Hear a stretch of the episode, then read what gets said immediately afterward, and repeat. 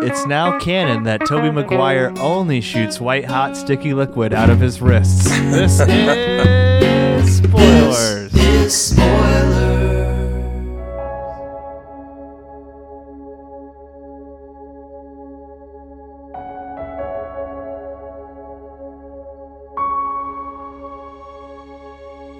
Ooh, there's a spoiler I've never heard before.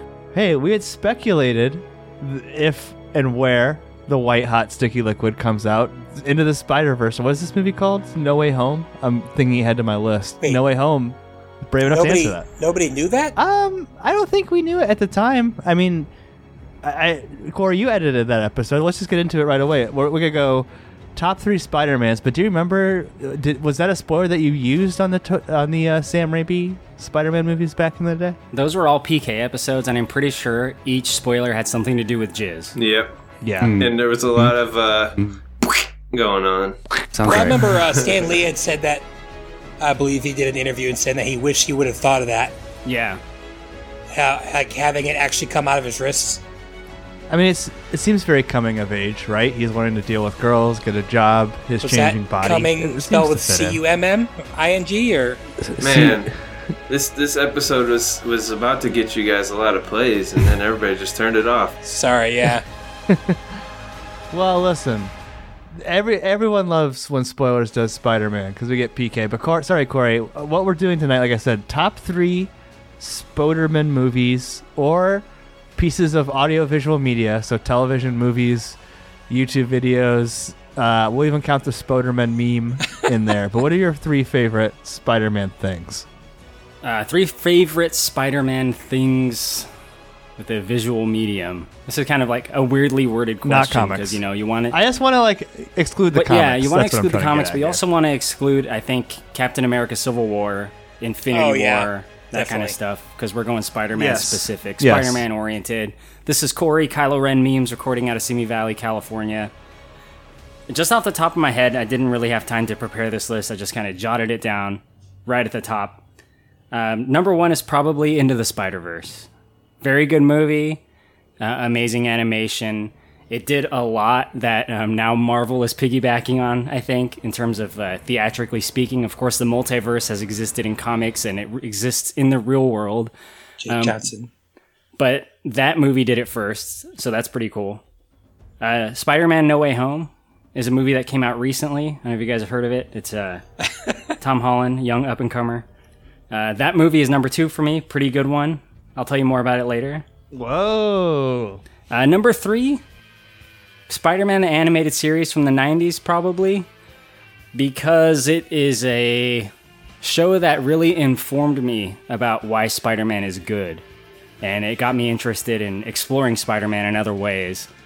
Uh, there are some really wonky things that happen in that, as there are for any older cartoon or movie you go back to. You're like, oh, that's that's kind of weird, or that voice acting doesn't quite work, or this animation doesn't quite work. But there's also a lot that does work, and uh, it was again very informative. But before I end off here, quick thing: runner up is Spider-Man from the Electric Company. It was called Spidey. I don't know if you guys are familiar with the Electric Company. It's like an old show, kind of like a uh, Sesame Street back from the 70s. Had Morgan Freeman in it when he was younger.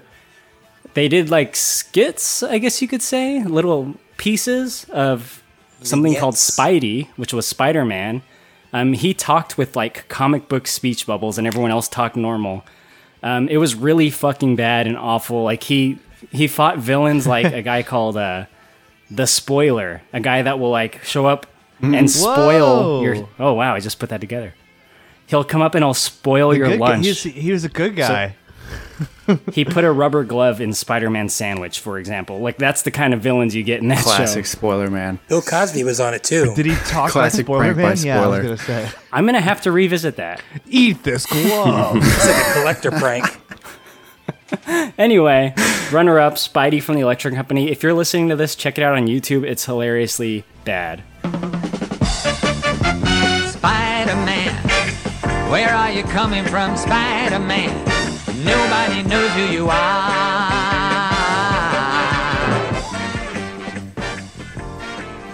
Okay, true believers, here he is, your friendly neighborhood Spider Man. Today's episode Spidey meets the spoiler. And let's hope our favorite web slinger hasn't also met his match. It's interesting you mentioned the show because I had a similar experience with the Batman animated show where that was my first entry point into Batman, and they they're able to cover like all of like the villains and all of the side characters too. So it's like you kind of get like a background of the comics by just watching those animated shows. I'll go next, Pappy, Kalamazoo, Michigan, like the Primus song. For some drama, I'll go three to one. Number three, Spider-Man: Homecoming. I love that movie. I know a lot of people saw the Vulture Michael Caine twist coming, or not Michael Caine. Michael Keaton twist coming. I did not see it coming. It.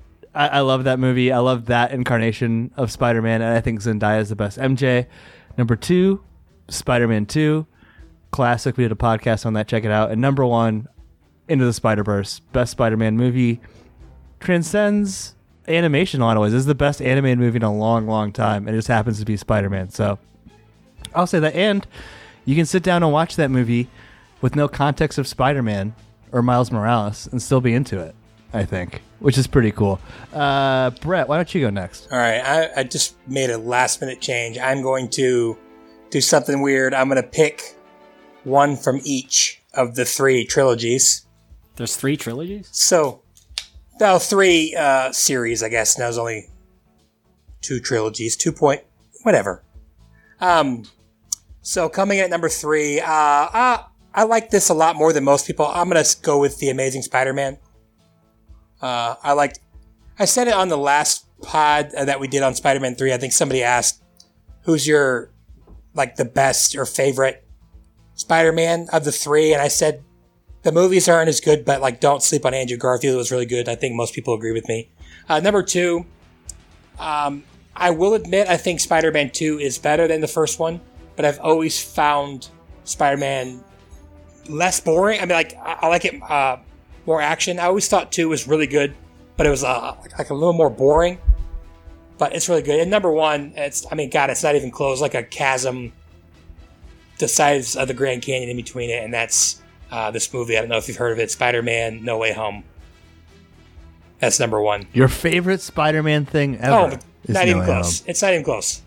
I really, really like Into the Spider Verse and Spider Man Two. I mean, I like Spider Man, uh, which is funny as an arachnophobe, Right. But uh, You should be your enemy, if anything. At what point watching this movie were you like, yeah, this is my favorite Spider Man thing? Like, just spoil it. Just, um, just jump into it. Like, at, at what point were you like, okay, fuck yeah? I went from thinking this movie is really good to thinking this is like my favorite theater experience. Like one of my favorite things I've ever seen is when Andrew Garfield comes through the wormhole.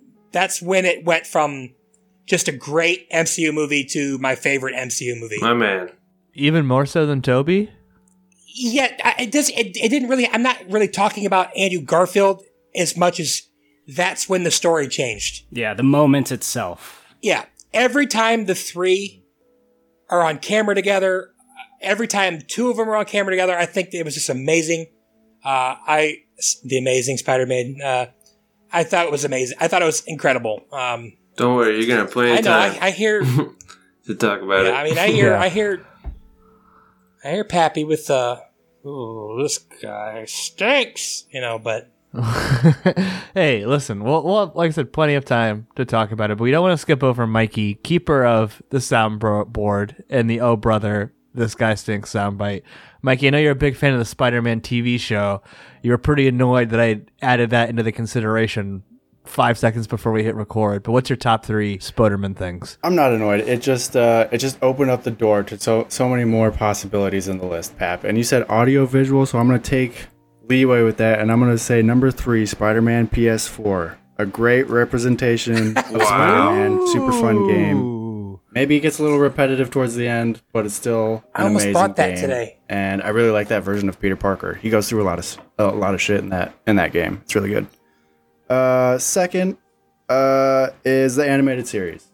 I always I one of one of when people say like, "What do you think of Spider Man?" I usually always think of that version of Peter Parker. Like my that's like my go to. And then number one is Spider Verse, just because personally I think it's a perfect movie, and I am so excited for the sequel. Um, like Pap said, it really did revolutionize animation. It's man, I'm just such a sucker for animation, and this Spider Verse just is on another level than like anything you're gonna see. I want to add one quick thing, Mikey. I also think of Peter Parker from the animated series in my head when I think of Peter Parker. You're right. Yeah, but I that's think like it's a different voice. version. That's like the jacked Peter Parker. He's like huge in that show. And like Pap said, he like that gives you a really good background on like everything in the comics almost. Like you get Fisk, you get Goblin, you get Hobgoblin, you get like all of the main bad guys. It's a really good jumping in point for Spider Man. Yeah, it's like it's not like I'm. I mean, if, if this was like best eight, if this was like uh, best, I mean, my list would be way different. I mean, I think that movie's amazing. Uh, it's like the first movie that like blew me away on 4K. Um, it just looked so cool. So, I mean, yeah, and I have Spider-Man 2 and all the classic ones up there. I just like other ones more. What's Sushi the dog's favorite Spider-Man? We heard from Sushi there. Yeah, sorry bit. about Sushi. Uh, Spider Man three. spoiled rotten. Her favorite Spider-Man uh, is probably the only one that she's been alive for, and that's the one that just came out. just like your dad. Uh, Mike, you have a good point. I feel like the video games, I mean, they're they're they're held in very high regard, but I feel like they're almost underrated because it's like that's when you feel like being Spider-Man. Not even so much in that the immersion of a video game, but you're just doing like day to day swinging mm-hmm. around, cleaning up crimes, like low level crimes type thing, and like just even like the way the the mecha- I've never played a video game where the mechanic of moving around is like the best part of the game. You know, what I mean, just swinging around New York. Going to your apartment is like the best, just because you got to swing across the entire city to get over there. So it's a realistic New York City too, by Yeah, the way, which oh is my always God, it's so super cool. Yeah, but let's let's talk about a, a very special time now. Oh, what about eh, PK? Oh, sorry, PK. Oh, of course. Well, of course. I. How could it be a Spider-Man podcast without PK? My bad, PK. I, I wanted to give you a little bit of extra time to shore No, up no, your list. You can okay. give us a top five if you want. If you want to go deeper, you can give some some honorable mentions. But PK, Superman hero correspondent, back on the podcast. what do you say about Spider-Man Uh, top three? It's good to be back. Sorry, there's a car driving by. I'm at, I'm actually recording from Goshen, Indiana, at a buddy's house. So, uh, I don't know, man. I, I Spider Man. I, I don't have a like order, but Into the Spider Verse, obviously top three. I love the like message that movie sends about like anybody could wear the mask, and that's like just goes along with the overall theme of the character of Spider Man, which is like why he's my favorite. Um, I'm gonna switch it up here. I'm gonna because I'm gonna go like two specific sequences from Spider-Man movies that I think are really cool. One is the Mysterio sequence, the illusion sequence from Far From Home. Before I'm not gonna add this movie into the top three because I'll talk about this movie plenty after this, but um, I thought that illusion sequence was one of the coolest things I'd seen in a long time. I went to see that movie like three times in the theaters just for that scene, and. uh Which one's that? the illusion scene from Far From Home when Mysterio's like puts him in the snow globe and gets Yeah. hit by the train at the end. um I don't remember that, I guess. wow you're you're a terrible Spider-Man fan. I'm just kidding. I'm just kidding. Yeah. Um, and then third, I'm gonna. This people are gonna be like, "What the fuck?" Uh, the like opening swing scene from the Amazing Spider-Man 2 with Andrew Garfield, I think is is so Wow. freaking cool because it's like the best swinging CGI they have out of all the movies, even this one. Um, I'll defend that all day. And just right. the shot how it goes from to the test. it puts it puts it goes from the logo to the logo kind of like starting to ripple and then it's just him free falling and you see the ripples in the suit and it just I think it just looks super realistic and I think that scene is super cool until Paul Giamatti shows up as the Rhino. So what is he falling from? That's what I've always wondered about that. Like, did he get dropped out of a helicopter? Like, he's above every building in the city. I mean, he does say in this movie his favorite view is the Empire State Building, so the top of the Empire State, so he's Yeah, probably he's- jumped he's from the top of than that. He's like in space. yeah. I don't know, but out of left field. But good call on the video game, Mikey. That that's that's that's a fantastic Peter Parker. Out of curiosity, I don't, you you have not given anything a no, correct? PK still Officially on the podcast? No, I don't think so. Would you give both Amazing Spider-Mans a yes? Hypothetically. We probably will do them someday. We? The first And you can one, yeah, it. hundred percent. I'd give it a yes. We. Uh, second one, Okay. I'd probably give it a soft yes, just because I'm a huge Spider-Man fan, and like I said, I think there are great things in that shitty movie. It is a shitty movie, but I like it enough, and I, I it's like a, I don't know, I don't know. I, I, I enjoy it enough to give it a yes, and I think, and I've always been a huge fan of Andrew Garfield as Spider-Man. I think there's a lot of people who jump around the train now that like probably talk shit Yeah. about him back in the day just Yeah, because they're not old just school. because the movies were shit doesn't And the mean Gwen Stacy scene oh my god really it gets good. me, it cry, I, mean, I cry every time and that's what made that scene later that we're going to talk about so much more effective but yeah like he's he's got a bad rap because his movies were shit but he was never the problem and i think people are Yeah. finally realizing that and i'm glad he's getting the redemption that he re- he deserves Damn you, Mark It wasn't his fault. I absolutely agree with that. It was Amy fucking Pascal. it was. Very famously, and this was like from the Sony leak, like back in the day. She's a Sony executive, by the way. Her name's She's all the over one that this movie. for, forbade. she really wanted like an MCU universe thing going on at Sony, so Uh. they crammed a bunch of shit in that Amazing Spider-Man Yeah. 2 movie. And uh, Not learning from Spider-Man 3's mistakes. yeah, Too many Too many villains. villains, too much going on. yeah I, think, they we did it should even review worse with this one, though. You know, in terms of uh, try just trying to set up other movies. Sometimes you just need a movie to be good on its own. mm-hmm. And that's the interesting thing about uh, Spider-Man: No Way Home is that it does have a lot of cleanup to do in terms of where it fits into the franchise. Kyle, let's go back to you. There's some Doctor Strange in here. We're bridging the gap between the previous Spider-Man movie and now. We're a little bit more on our own timeline, but there's still echoes of things that have happened in the MCU. Can you can you take us through where we stand today and Peter Parker, what he's got to deal with at the, at the very beginning of this movie? Yeah, this movie is a direct sequel to Spider-Man: Far From Home. Is that is that the right name? Yes.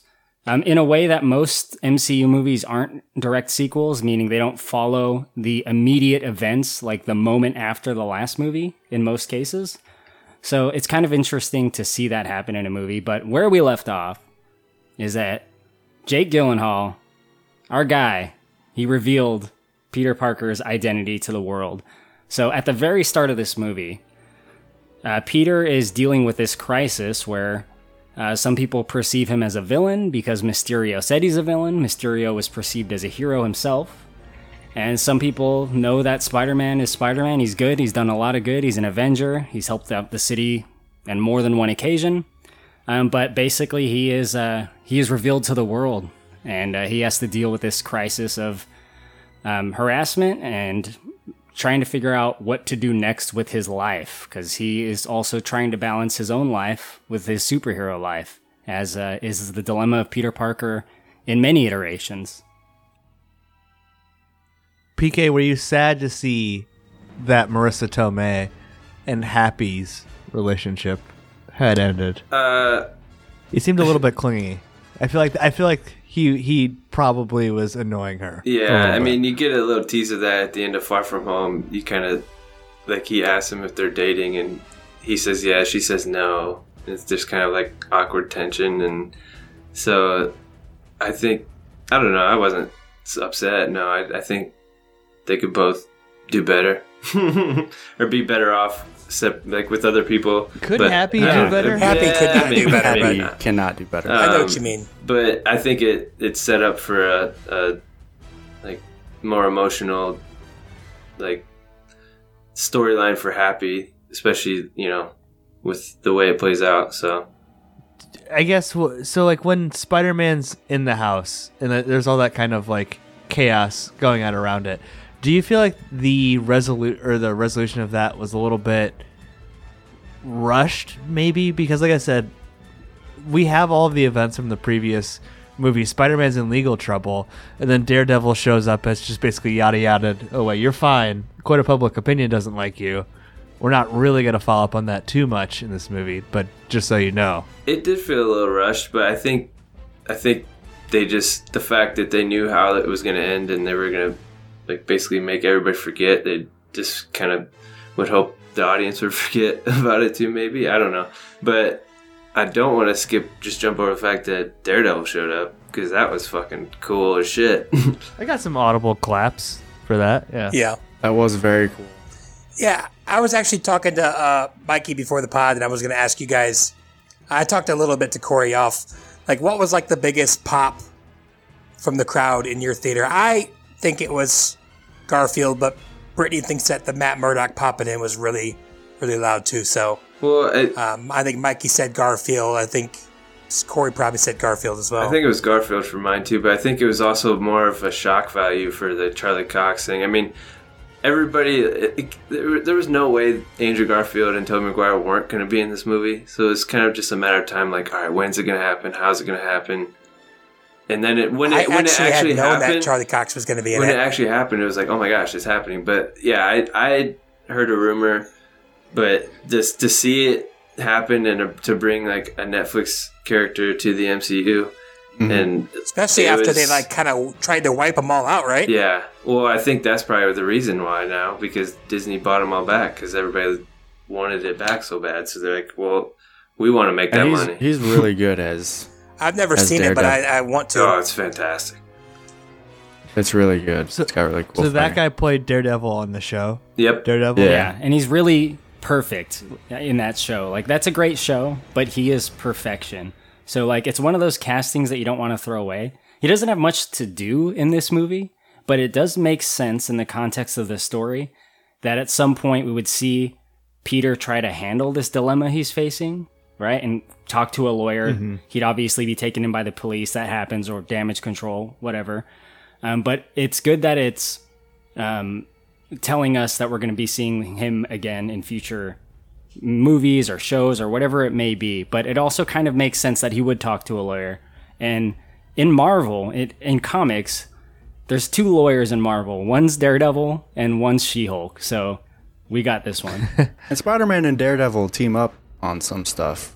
oh, famously. So yeah. Is Tom Holland's continuation of Spider-Man been confirmed? Yes. Yes. By the way, do we know that? Okay. I don't know to what extent. though. Because there, there was conf- some confusion about like Amy Pascal supposedly said he was going to be in three new movies, but then people said trilogy. But then she's like, I never said trilogy, so it's there's confusing. But yeah, he's he's not done yet. She she the specifically same Amy Pascal Amy who- Pascal. Yes, same one. Uh, she said that we'll be seeing Tom Holland in three more MCU movies.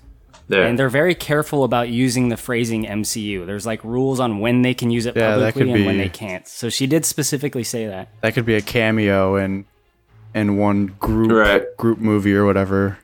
Is she still in charge of Spider-Man? Is she like the George Lucas of Spider-Man, Corey? Well, she didn't Is that what you're create saying? him. That She just, Uh, that's for sure. But but but she has a stranglehold on. Like maybe maybe Kathleen Kennedy. She's like the is a more executive apt producer and analogy, but I don't everything, right? yes, she is basically She's in like the. Kevin of- Feige. She's like the Feige. yeah, she is. Didn't she? Isn't she the one that like forbade all of them from dating each other, and they literally all ignored her? That I didn't know about. Because The stars she from for- dating each for- other. forbid Andrew Garfield and Emma Stone from Ah, dating, and she flat out told Zendaya and Tom Holland, like when they apart from each other, like when they hired him, that you are not to date him, and they literally all just did whatever they wanted, and they started dating. They are currently dating. Yeah. Little reverse Yeah, it works psychology. out. The chemistry on screen is fantastic. Oh yeah, it's awesome. Maybe they wanted them to date. But we've been talking about the MCU a little bit. Brett, you like Stephen Strange, right? You're oh Doctor yeah, I'm a, Strange. I'm a Benedict Cumbersquanch fan. Uh, I like him a lot. What is the uh, what is his role in this movie? Because there, there's an early on scene. I was wondering if the scene would frustrate you because sometimes Brett, you get frustrated by characters who just don't do the simple thing. It's like Peter Parker, just shut the fuck up. Let Stephen Or- Strange do or, the spell. Hey, stop the spell. Start over. Get what you want to do. But I don't know. I guess that maybe that's like the surgeon in him. I don't know. They just go. They're. But yeah, no, it's really annoying. Um, I mean, the scene's kind of funny, um, and obviously you need it to happen for the movie to happen. But yeah, it's uh, like, Pe- I mean, Peter. It's like you could tell like he's like the kid there. It's really stupid. Um, Not not to totally fault Peter, but I got a question if if Doctor Strange was like hungover this entire movie or something, because he just seems out of it. And like, why wouldn't you just tell Peter some of the rules before going into this crazy spell? Like, just help him out a little bit. He doesn't know your crazy magic. Just he's kind of like that though. don't I, think he's just like arrogant and doesn't. He's annoyed by everything, and people are like, I don't know, beneath him mentally. I don't know. like even when he even when he walks into the movie, he's like, I don't know. He looks like he just woke up and is like fighting a pretty bad hangover or something. Possible. His whole thing's covered in snow, and he's mad that Wong's the the boss. But yeah, I don't know. He's always kind of cranky, I guess. I Do that you it guys think it's different. okay Oh, like sorry. that he did perform this spell in the first place? Do you guys like take issue with that? Because I can definitely see why someone would. Well, they said they use that for just stuff in general. They used it for like some party or something. And I don't know. I, I mean, I guess. But it seems like a, like you said, like a weird time to be revealing this information. Like, oh, by the way, I'm not even gonna know who you are. Yeah, no, that was bad timing. Yeah, that that was like a, a gut punch. Yeah, but like he's a superhero. He'll just like show up to his house and be like, "Hey, I'm look at what I can do. We should be friends or whatever." Like we've hung out before.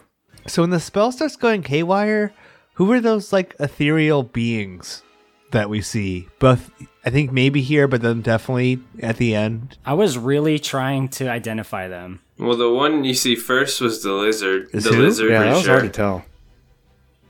I And then- definitely saw comic book Rhino. Yeah. At the end, That was there's the a only one lot. I made out there's, there's like you can see like Kraven the Hunter. I'm pretty sure you can see the Scorpion. Like maybe even Unfortunately, Venom. I don't know. Paul Giamatti in a rhino suit. But they're all Spider-Man characters. Well, that, I mean, saying. if you think about Coming it, it's through. like most people because it's all about people that know who who Spider Man is or that Spider Man is Peter Parker. And like, if you think about it, in most of the comics and movies and shit, like the villains are the ones who find out who he is more than the people that he knows because he tries to keep that a secret. But so yeah, it's mostly villains that are coming through. And Venom, who doesn't know who he is but comes anyway. Yeah. well, I, I heard something interesting about that too. Is like there was something about you know Venom, the the symbiote tapping into like symbiotes in the in the in, in the multiverse, and some one of them might know Peter Parker, Spider Man. It's it's it's it's a stretch, but Real quick, I, I know like Corey hated it, and I haven't talked to anybody else, but like I haven't seen the new Venom, so like if if you could like give me a warning if you're gonna spoil something, I know, but I I guarantee I'll like it. That's just how I am. So I love Tom Hardy, and I thought the way they introduced Venom into this, without introducing without bringing Tom Hardy into it, was like really smart and really funny. So like, he's obviously not going to be in it. I do agree with you, Brett, that it is smart to like reboot the symbiote in this Spider-Man universe instead of merge that existing Venom with this one. Um, so Plus, he's not going to do it. But yeah, go ahead. I look forward to seeing how that goes. Obviously, that will be in the later Spider-Man movies. But yes, I agree. It's good that they separated that Venom, which I don't like Yeah. at all. But you know, Amy, what's her name, would just be salivating to Pascal. have the two Toms in the same movie, Oh, right? well, I Like, would, especially since yeah, they, I mean, J. Jonah Jameson is the same, and that that like Yeah. isn't really explained. He's not quite the same. so it could he's be Alex no, Tom. he's not Jones quite the in same this at all. movie. Yeah, We- it, like we're all Yeah, but it's agree the that's one hundred percent actor. what they were going for, right? he 100%. definitely got a Okay. big Yeah. Yeah. upgrade from breaking that big uh, story, from being in that Hey. shitty little room with big like He Yeah. got a ton of crates and then- Patreon subscribers for breaking Then he, he has his own Hey. control room with directors and producers. support it's like, independent holy media. shit.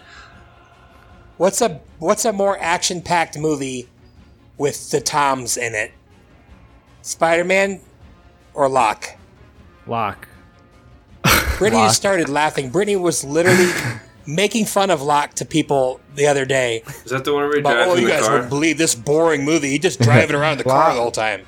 Black is more action in dialogue. It's it's on another level. Brett, which one? Uh, which one has worse traffic, Brett? Well, I mean, traffic was fine, and There it is. Uh, we're, we're, we're talking about some of the MC or, or some of the other crossover characters, and Doctor Strange is annoyed. that Peter Parker didn't try to plead his case. But while he's doing this, Mikey, we get our first crossover from the Sam Raimi Spider-Man cinematic universe. Otto Octavius shows up. Were you were you excited? What did you think about this fight with uh, Norman Osborn? Uh, it's great. Uh, it's always good to see Alfred Molina put on the octopus arms. uh, but I liked it, and it was cool to see him like interacting with Pete's uh, suit or tech or whatever, and just like kind of nanotechnology. ultimately understanding it, and then like have and then Pete reversing it on uh, Doc Ock to control his arms. So yeah, it was really cool. I, I liked it. Uh, Yeah, it's cool to see him like realize that uh, this Peter is not his I, Peter. I heard a story, like an interview, I think with Tom Holland. I think Tom, Ho- maybe on Hot Ones. Did you guys watch the Hot Ones? No. Not yet. Well, he talks. He Yeah. tells a story about uh, Alfred Molina. Like when he did Spider-Man Two, like the arms on him were all like prosthetic, like foam and everything. And like he was super shocked when he came back to do this one and realized that he didn't have to do any of that crap because special effects have gotten so much better. Like it was so much easier for CG him. CG arms. Yeah, he was like, "There's guys yanking pulleys and stuff, waving these Yeah. Literal arms around." And What do you guys so- think it made a difference? Like, do you think it looked better or worse? I mean, obviously, it's way. Oh, I think it looked way- better. I mean- way like different in like time. Like, but uh I don't know. I think they should have possibly used more practical. Not saying it looked bad at all. It looked great, Yeah. but I think they could could get away with that mix of practical and CGI because there was there were a couple I, times. I mean, like- he, Doc Ock is like barely in the movie for me. He's not doing too much. Yeah, there was like a couple shots on the the bridge scene when I saw it the second time today, where it's just like when he's like kind of like a wide shot. I was like, oh, it doesn't look great, but There's like once or twice too where he's just kind of like humping or thrusting his body forward. You know what I mean? Then it cuts to a wide shot of like the arm going out. Like sometimes it didn't look as fluid. yeah. But go back and watch. Spider-Man Two No, no, again. no, yeah. Every time he is moving around, it's he's very obviously Mm-hmm. fake. So yeah, I'm not saying. Wow. I mean, it's just I don't know. it's a trade-off. It's like Jurassic World, dude. Like I love those movies, but I still think like they look obviously better today than they do back then, but they still look more real back. Like when I watched the first one, for some reason, like it's just Jurassic weird. Park holds up like crazy in For my sure. opinion, like really, really well. Agreed. Yeah. Corey, what about the decision to make Doc Ock a pseudo ally ally of the Tom Holland Spider Man? Because I mean, like, I guess there's two things here. One, you know, we're not killing these villains; we're trying to cure them. But does that character make the most sense, or do we even need a sort of team up guy? Do you think? I definitely saw that coming. I don't know if we need it, but I was pretty sure that he would not just be like a mainstay villain of the movie, that he would definitely help Peter, just because we kind of saw his redemption in Spider Man 2. And to undo that would be bad. I very think. much agree. So, Plus, he was a he was a good guy. I mean, so they brought us back to that, and it was great to see him. And I think that whatever de aging effects they're using in this movie, uh, there has to be some. I, I was going to say if any, but no, they're- they have to be present because these men are old. Um, I mean, he was in Raiders of the Lost Ark for crying out loud. Boogie Nights. Whatever de aging they're using, they've they've really nailed it. I mean, I think it just looks amazing. So crazy how good it looks. Yeah, Willem Dafoe as well, who we see shortly. But uh, yes, I was glad to see Doc Ock, and it, it- just as a note, like he really kicks the Oh, shit yeah. out of this version He kind of did in the second movie too, but yeah, like right away, like he his arms were like yeah, he, he it was not close at all. He can't fuck with them really. Like Spider Man has the Stark tech, which kind of saves his ass, and if he didn't, then um, he would have probably been pummeled into oblivion. Why doesn't he use the automatic kill? Yeah, right. He should, but he, you know, it's Spider Man. He can't kill anybody. Uh, but I'm glad you said that, Corey, about like them just not throwing away his redemption arc from Spider Man Two. Because yeah, that that like I don't know, they, they needed him because, like you said too, Brett, he was a good guy before he became Doc Ock. It's just his mind gets corrupted by the chip. And I really like that Yeah. scene when they, when they, when him Yeah, and Norman Osborn are doing science together is so cool. But then they, the scene where they actually fix it, and he snaps back, and it's him, and he's just like, "Thank you, my boy," and it's like, Yeah, was it's like, oh too, man, it's so cool. It doesn't Alfred Molina have like the same scene as Robin Williams from Dead Poet Society, where he's like, "Yeah, poetry gets women really horny or something like In the second that. one, yeah, But- that's how his yeah. wife fell in love with him was poetry. Right. Day by day, he gazed upon her. W- Willem Dafoe, though, we brought him up. Recently, did a podcast on Boondock Saints, which will probably come out after this Oh, I podcast. can't wait for that. But my God, he is so good. Oh, he's amazing. He's so good in everything. Like I, the more I'm like stopping to think about everything that he adds to a movie, he might be like in my top three favorite actors, like ever. Like honestly, I hope he wins an Oscar Dude, that soon. line that he had once he turns full goblin mode and they're about to go hard in the apart or the condo and he's slamming through the floors when he's like strong enough to have it all but too weak to take it or some dude that shit gives me chills That fight Oh scene my is like an all timer. Like it's so so good. They're fighting in the hallways. very intentional choice too to smash the mask early so we can get all Oh, of Dafoe. dude, you- you in needed his that. glory. Plus the old school, yeah, the old school comic he had the hood effect, right, Oh, with the it's hood. Yeah, Dude, yeah, fuck that mask. I'm glad they got rid of it. Stupid piece of shit. Like, he is the Green oh, Goblin. Oh, yeah. Look at his fucking face. He looks like a human goblin. he's more goblin than that mask ever could be. He has the best crazy eyes. like, I think that's part of the reason he was cast originally, is because he looks like the fucking Well, Green and, Goblin. and it's kind of like the Alfred Molina redemption arc. I'm glad they didn't bring him back and he's just full goblin the whole time. It's like he's still struggling with the Jekyll Hyde persona, like Norman Osborn versus the Goblin. And now, and that, that he was good in his first early scenes, it was really good. whenever he was on that- screen, like when he when when Peter meets him at the feast center, and he's talking Yeah, about so like, good. yeah, I woke up here. And Oscorp doesn't exist, and he's like my son, and he's like son? his eyed. Yeah, I oh, was yeah. like, damn, this is sad. shoving donuts in his pocket. I think you said something to me, Corey, when we were talking. You said something like, "What'd you say? Uh, Willem Dafoe is so good," or like, "I love Willem Dafoe so much."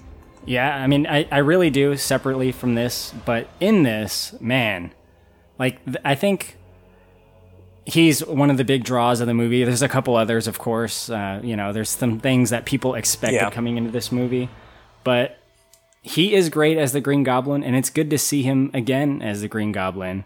I, I really wish Stevie was here because I would like to know Nah. what his opinion is on this. Because uh, just for the audience out there, Stevie, who you know and love, does not like this movie, Crazy man. and uh, I think he just kind of chalks it up to like nostalgia porn. Like he you did know, give it a here's a seven bunch out of of stuff ten. you remember, therefore you'll like the movie. he said seven out of ten in the thread, Yeah, that's what Pappy gave it.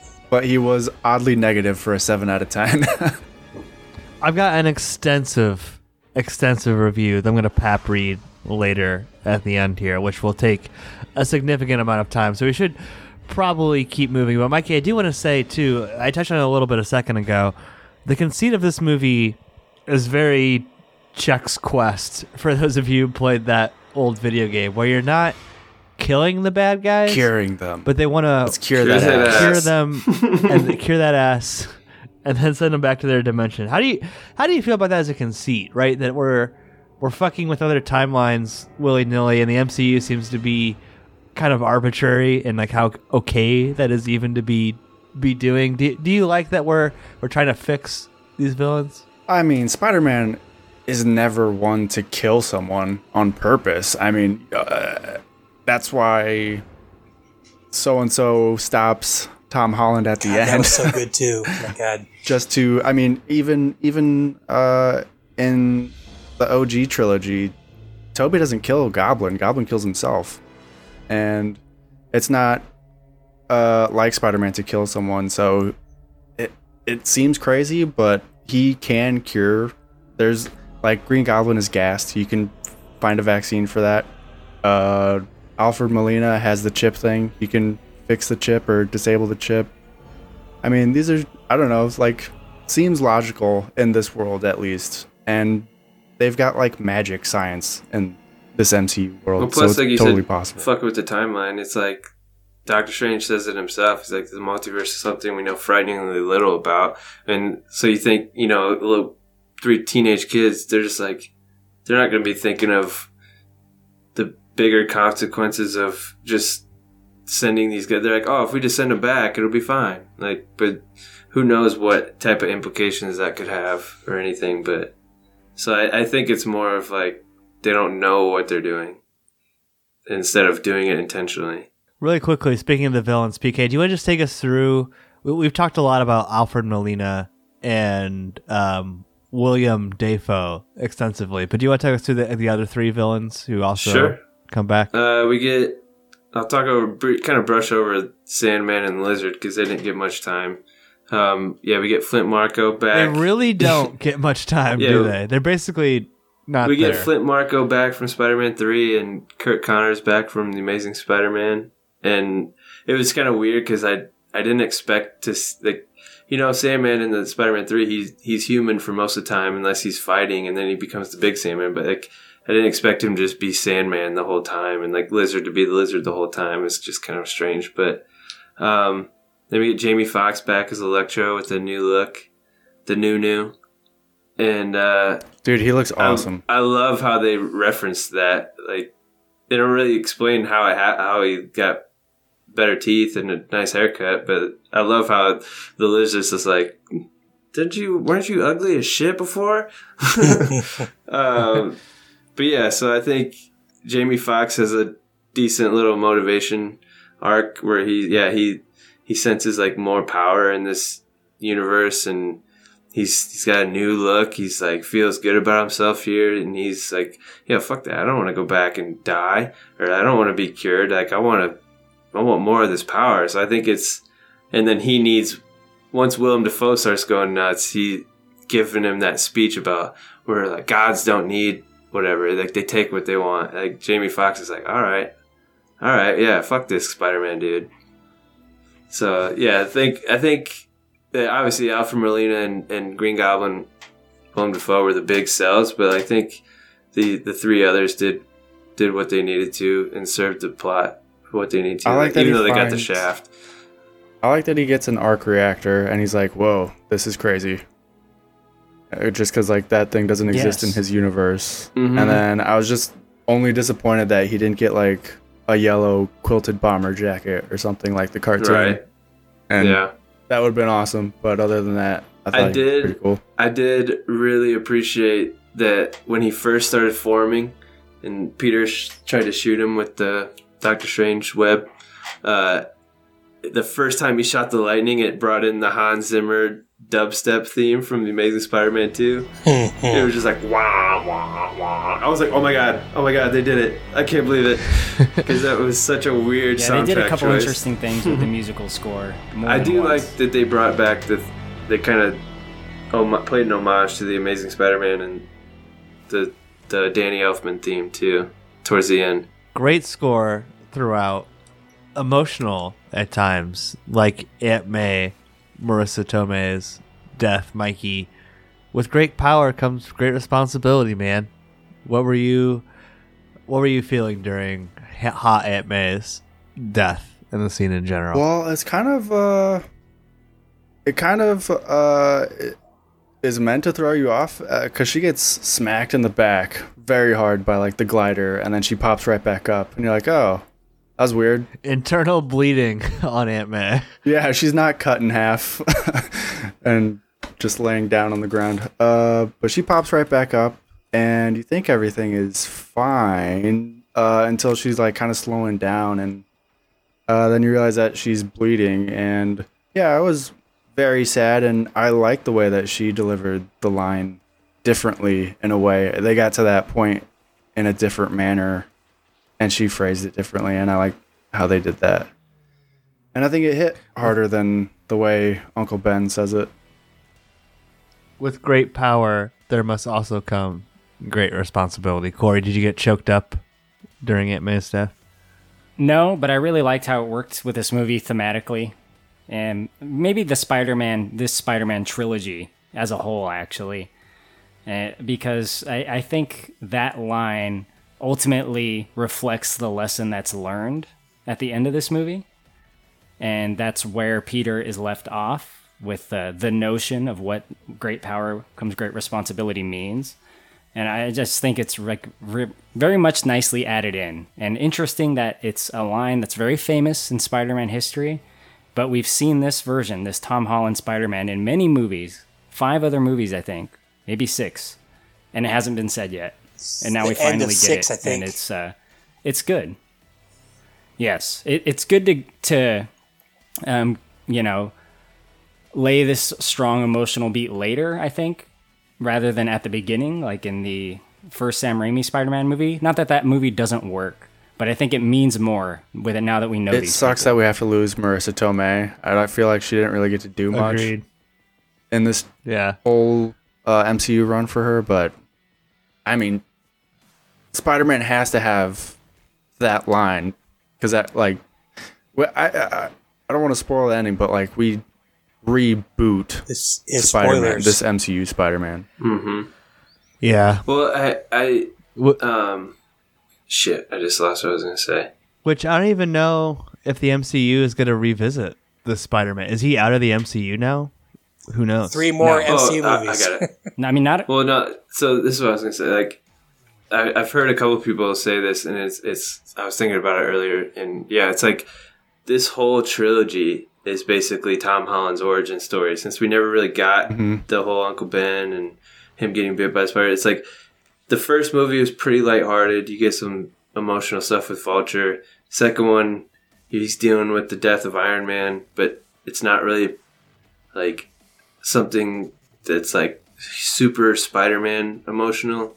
I don't know how that, doesn't make sense, but then it's like this is the movie that it's like he really feels the weight of his his actions, and it's like he needed this death to become Spider-Man, and that's kind of what Tobey Maguire and Andrew Garfield bring up. They're like maybe she didn't die for no reason, and so I think if you look at this trilogy as his origin story, it, it kind of works out, and I think it's a it's a cool way to kind of spread it out like that. I think throughout the trilogy, he is trying to balance his real life and Spider-Man life together, and he's trying to find like how t- how those two things can coexist to ultimately find that they mostly can't. And Spider-Man is what he is. Like that's that's his actual persona more so than Spe- than Peter Parker, and uh, that that is where he leaves off. But you did mention Aunt May dying, Pappy. I know you caught this. Oh, Maybe the others did as well. But there is a scene straight out of Blade Runner 2049 after Aunt May He dies. sits on Do you the remember what I'm talking about? Um, Oh, looking at the giant neon sign. Where he's like in the rain. There's like the purple Oh, yeah. sheen, the light on him. there's a big Ana de Armas like reaching out to him. Yeah, I remember that. Yes. I remember that clearly. Yeah. But yeah, we're talking about Spider-Man's personal life, Brett. We haven't talked about the best MJ, Zendaya, and I will die on this hill, and Ned, his friend. What have they been up to? And then can you take us through what you said was the biggest pop Yeah, in so your theater? yes, Zendaya, whatever. She's, I think she's absolutely hilarious. Um, uh, her and Ned are like the funniest sidekicks. Um, their storyline is, um, they're all three brilliant, obviously, and they all want to go to MIT. Uh, nor on a normal year, they would be able to get into MIT. They're that smart, and their test scores are that good. And but obviously, they don't get to go because of Mysterio, uh, Gyllenhaal, kind of doing everybody dirty. But so that's going on with them. I mean, yeah, I, I'm with Pappy when he says that she's. I mean, it's hard to say the best MJ because there's only two, and she's way better than uh, the other MJ. I don't think she's better than Gwen Stacy. I though. love Gwen Stacy though. Yeah, so like I'll, I'll just leave it at what Pappy said. I'll, I'll say yes. I don't remember, Mikey. The cartoon was MJ, not Gwen Stacy, right? Uh, he had both. There was mostly. she was the ginger, though, right? Red hair. Yep. Okay. Mm-hmm. Uh, Yeah, so, always, yeah. uh, what was the last question he asked me? Oh, pop. It's like how? Well, take us through the uh, the when they're summoning. Yeah. So uh, Andrew yeah, Garfield, you had boy. a weird. I mean, you could. I'm sure some people have complained about, like, oh, let's just make let's ma- have a throwaway line about Ned having magic in his family. So, uh, you know, he starts being able to do the, you know, some. I actually watched on, uh, uh, crap, what are those things called that I like? Pitch meetings, and they like kind of make a joke about. They kind of just. uh depower Doctor Strange a lot in this movie. I mean, he screws up. He's in the shadow realm or whatever, which he's supposed to be like a god in, and you know, in like one minute, Peter Parker traps him in there, and then, you know, Ned. Oh, Ned can do this thing too. It's just kind of like, you know, they spent a lot, a lot of time building up his power to kind of. Either way, so he starts spinning when he's at his mom's house, and you see. I mean, I think everyone kind of knew this was what was going to happen. Our theater started kind of like, uh, and you see uh, a Spider-Man come, and they're like Peter, and he comes in there, and you you could tell the suit's different. I mean, like the suit's really different compared to what Tom Holland's wearing. And I was saying at the beginning, that's probably the biggest pop we had in the theater, at least right up there. Um, I, that's like maybe my favorite scene in the whole movie when they all kind of show up, and MJ's freaking hilarious in this scene. Um, Dude, all of their chemistry is so good. MJ, MJ Zendaya and Andrew Garfield's chemistry is great. Andrew Garfield was having a Andrew blast. Garfield is really freaking funny. He is. He's. I think he's the funniest character in this whole movie. And I think when we're looking at the Spider-Man next to each other, I'm like, He's he's Andrew killing it Garfield compared guy's to my those. favorite. Yeah. He's a great Peter Parker. somebody I saw somebody actually brought it up to Andrew Garfield. They, s- uh, somebody tweeted, "Tobey Maguire was the best Peter Parker, Andrew Garfield was the best Spider-Man, and Tom Holland was the only one who's good at both." Whether I agree with that or not, but um, I can I've heard get that down with Andrew Garfield being the best Spider-Man. I mean, he's like the actual Spider-Man. He's pretty good at it, but When he is Spider Man, he is on. And he's also just a Yeah. great actor. The emotional acting he can bring to Peter Parker is unreal. Like like Mikey said, that Gwen Stacy scene in Amazing Spider-Man Two is is so sad. which led to his the probably the best moment in this movie. Yeah. Oh my gosh. And I had heard I had I had heard like a rumor that the, or somebody like being like, "Oh, what if Andrew Garfield's the one to save her because they show her falling in the trailer?" And the fact that they did that, literally, that So choked good. me up. Oh my god! And then when he started, yeah, no, that's amazing. But yeah, I think my my theater when Andrew Garfield came through the portal. I mean, when Tobey came, it was the same. But like, yeah, like Brett, you said that you kind of hear like, oh, Yeah. wait, what? And then all of a sudden, I kind of waited because I was like, I was ready to let loose like Endgame and Infinity War, but I wasn't in LA anymore. So I was like, all right, how's this crowd gonna go? And I heard like two people start clapping, and I couldn't hold it in. I was like, woo! it was fucking awesome, dude. First of all, we're talking about comedic actors. Don't sleep on Ned's mom or grandma, whoever she is, where she's like, you keep thinking she's saying something deep, and she's literally both times like, "Can you get that spider, that cobweb?" Yeah, it's pretty funny. the I'm going to bed gets a huge laugh both times. I saw this too. But Corey, I want to take a, a, a small step back. We have these three Spider Men next to each other. Tobey Maguire enters the scene. What's what's Kylo Ren, creator of Big Dumb Movie, Spider Man experts take when, we, when when we're seeing these three Spider Men next to each other? How do they shake out for you? Do you have a favorite? Do, do you agree with the uh, Tobey's the best Peter Parker, Andrew's the best Spider Man, Tom Holland's the one who's good at both assessment? I kind of do, yeah. I mean, on the surface, that sounds right. I remember back in the Amazing Spider Man movie days, um, I had an opinion that I'm very glad is now widely held, and that is that Andrew Garfield is like great as Spider Man when he's in the suit. Fuck yeah. I always had a little bit of an issue with him as Peter Parker just because I thought he was a little too cool. Definitely, he's too good looking. He's way too slick. Yeah, for sure. He's definitely a cool guy. Uh, in terms of seeing the three Spider-Men on screen, I, I realized that if that didn't happen, and it didn't happen in a big way, this movie would be fucking destroyed. Mm-hmm. People would hate this movie. It would be like review bombed. It would be declared the worst Spider-Man movie ever, just if they didn't do that because people wanted it. Even if it was a good movie, Right. Yeah, they would get. It would. Yeah. And it really made me think about fan service. This movie has a lot of fan service. And I don't know the answer to this, but I've been thinking about this for the last few days. I'm like, is fan service a good thing? Right? Now, I like this movie a lot. Obviously, it was in my top three. I think it came together really well. I think seeing all the Spider Man together was good for comedy, and it was good for um, the movie itself in terms of like Peter Parker growing based on the more experienced Peter Parker's um, history and such. But I could see why someone, and I've been thinking about what Stevie said, like Stevie might be like kind of annoyed by it because it is really Well- the easy like route to go. Here, here's what's alarming for me, and Brett, Corey, PK, I guess Mikey to some extent too. This, this isn't a shot at you, which I like this movie too, and but I just don't have it in my top three. I just think it's a sad state of storytelling and media that simply recalling a real life person off the bench and writing them a giant check for so much money just to be in there carries so much dramatic weight. You know what I mean? It's just like Tobey Maguire and Andrew Garfield would have done this for X amount of money, no matter what. You know what I mean? And it's like it's so much more difficult and admirable to create a, a story and a character from scratch, which obviously is Spider Man something different. But Brett, you know what I mean? It's just like it goes back to Luke Skywalker showing up. It, it, I I just get frustrated by it. It seems like it's that seems easy to do, and people love it so much. I've heard two different people say it was easy. I don't. I don't think it was easy at all. I think they made it look easy. I mean, this could have been a disaster.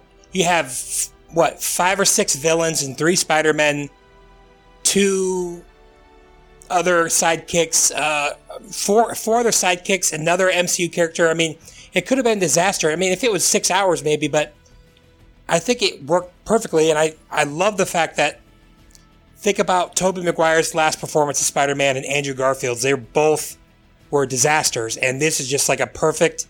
They get to come. They get they get their redemption both Yeah. in the story and in real life.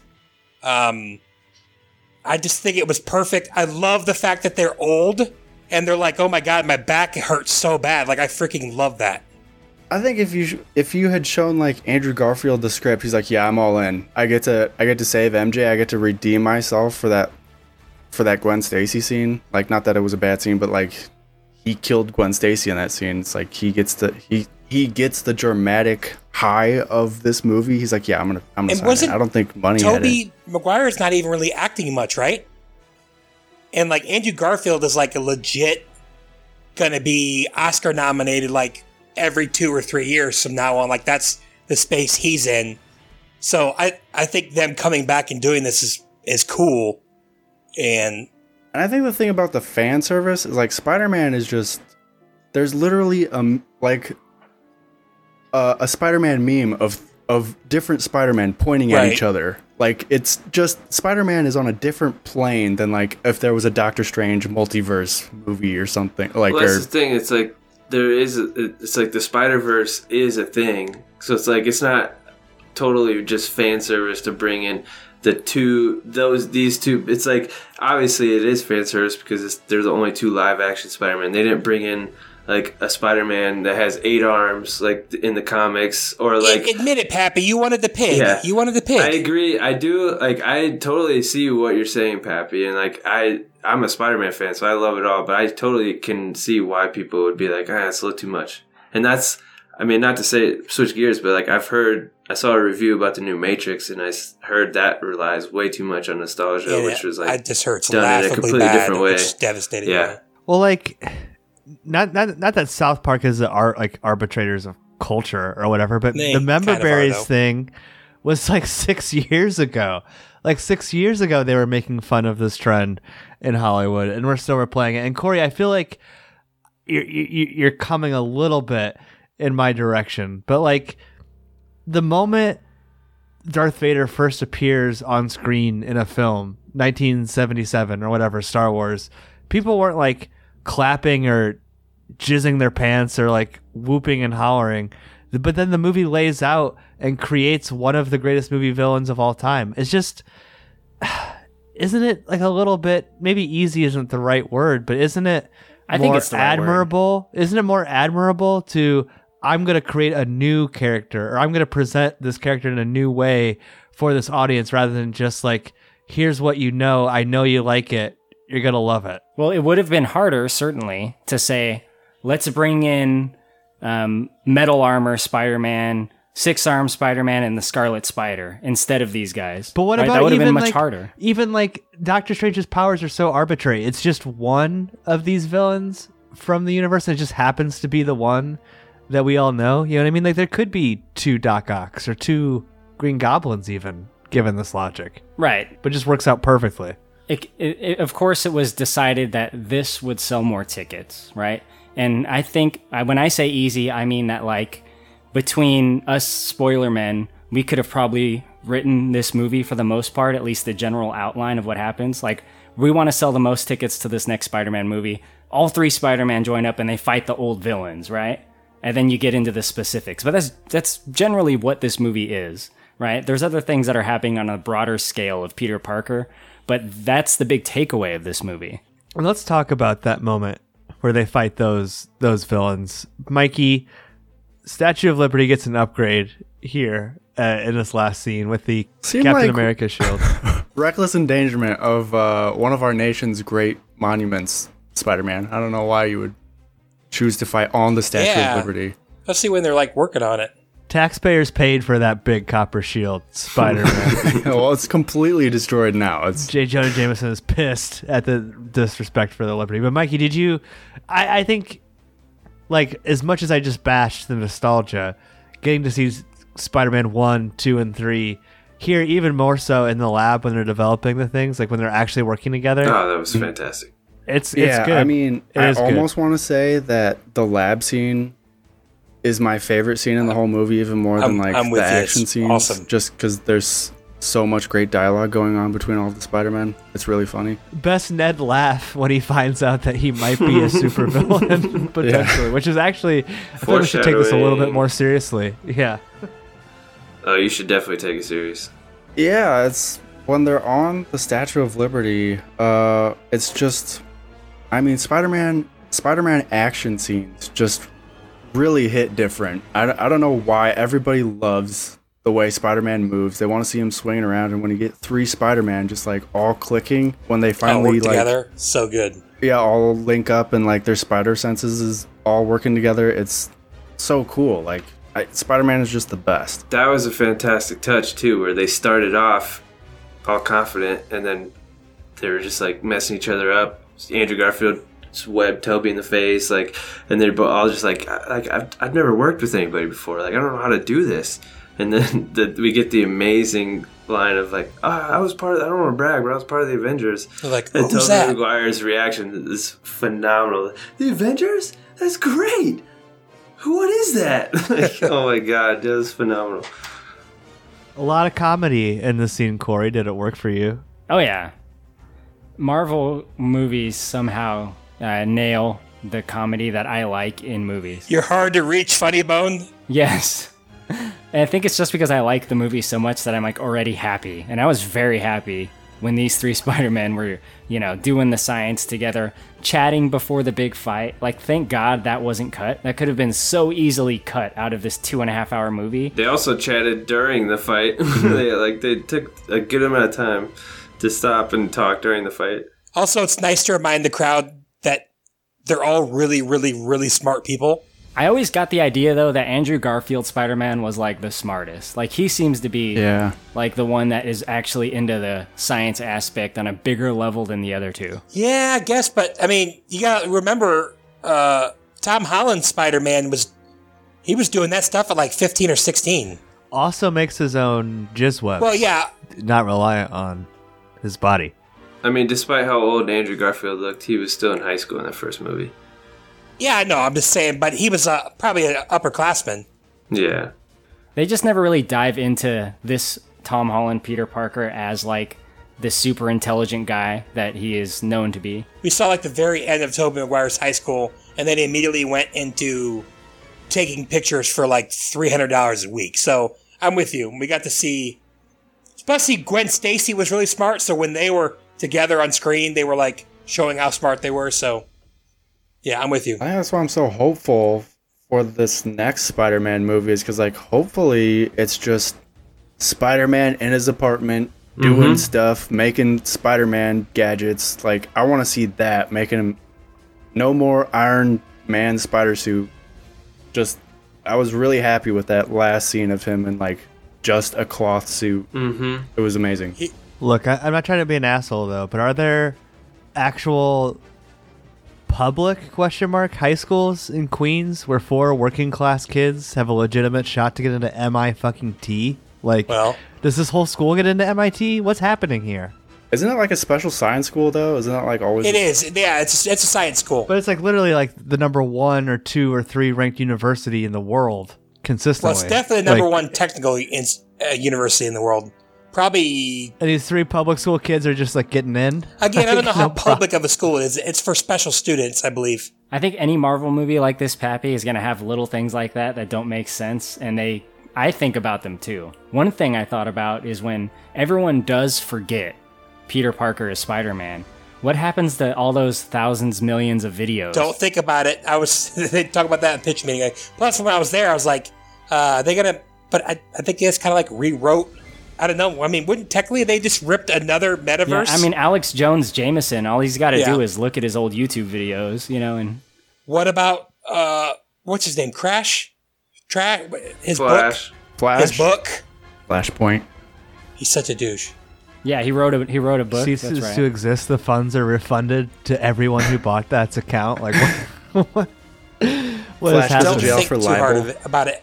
I Or get sued for to the two people Right. Exactly. that watched the movie twice, I'm I, I'm thinking more of PK because you're like a big Spider-Man, and I thought it was really cool, but I could be wrong. When Tobey Maguire and Andrew Garfield freak each other out and they attack each other, don't they literally both do the same move? I thought that was kind of a cool touch. Like that's both their reaction to what to do. Yeah, I think so. They they like shoot and do a, like a little flip to the side.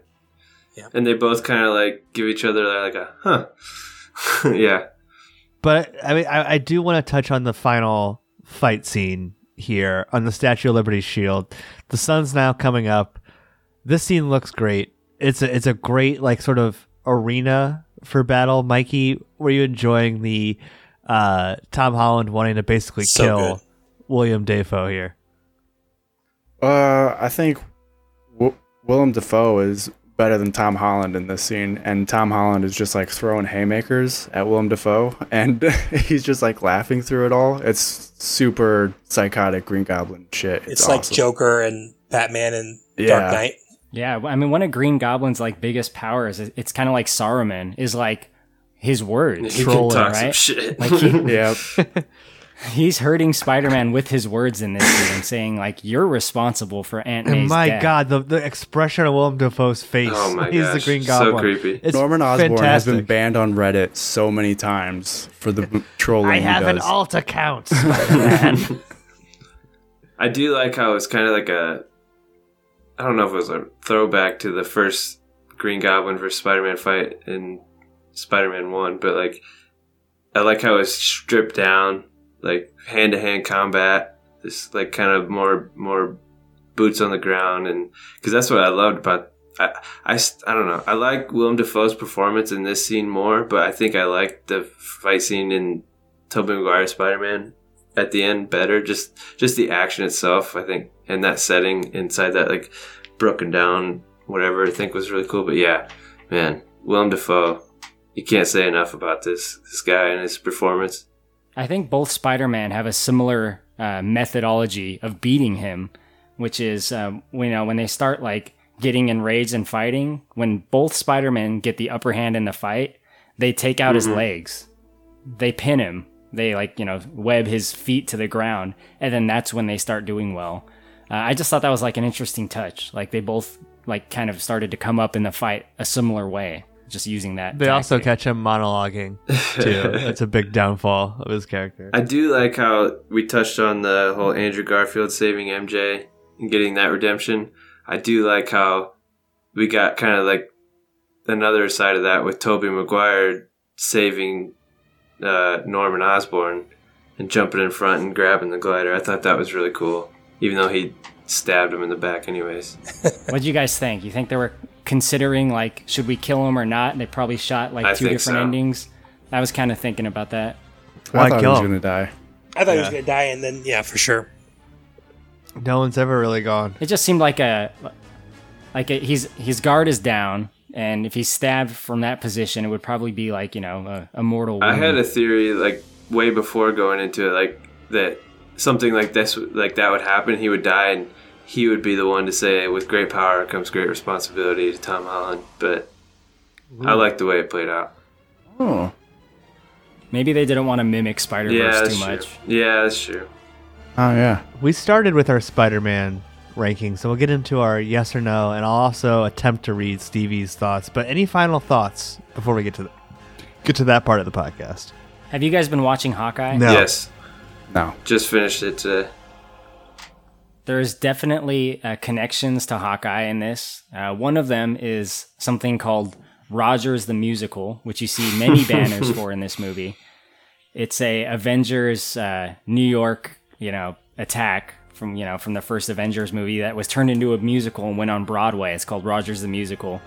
Um, but you see those billboards in this movie, and then you get to actually see that play in Hawkeye. But another connection that I noticed, and I was very proud of myself for noticing this. So the same day that an episode of Hawkeye dropped, this movie came out, and in that episode of Hawkeye, um, I think it's Yelena says something about the new and improved Statue of Yep. Liberty Yep. and it's just mentioned once and that's it. And then later that night, I go see this movie. I honestly thought that in real life that the Statue of Liberty was refurbished or something. But we get to see in this movie what that means and I thought that was just a very nice touch considering they came out the same day and that line was said earlier. I mean, it's Yeah, just what do they do? They give uh, Lady Liberty a gun or something? What is it? she gets a, a magnum. That would be more American than the shield. We've seen similar things with like the um the Mandalorian revealing the healing powers on the same day that Ray's healing powers come out in the Star Wars. I mean that that is you gotta tip your cap to the producing there, Kevin Feige and Kathleen Kennedy. Um, kind of on that same note, my only final thought, I don't really want to rehash this too much, but again, you watch the first Star Wars, it creates this whole universe out of whole cloth, like that you're have so many questions about, like in all reality, to really get uh, Spider-Man: No Way Home, how many movies do you have to watch and TV shows to like really appreciate everything? Seven movies? I'd say just five. You don't think you need any Avengers movies? Uh, I, No, not for not for this. Yeah, I don't think it- would, unless you want to know who Doctor Strange is, I guess.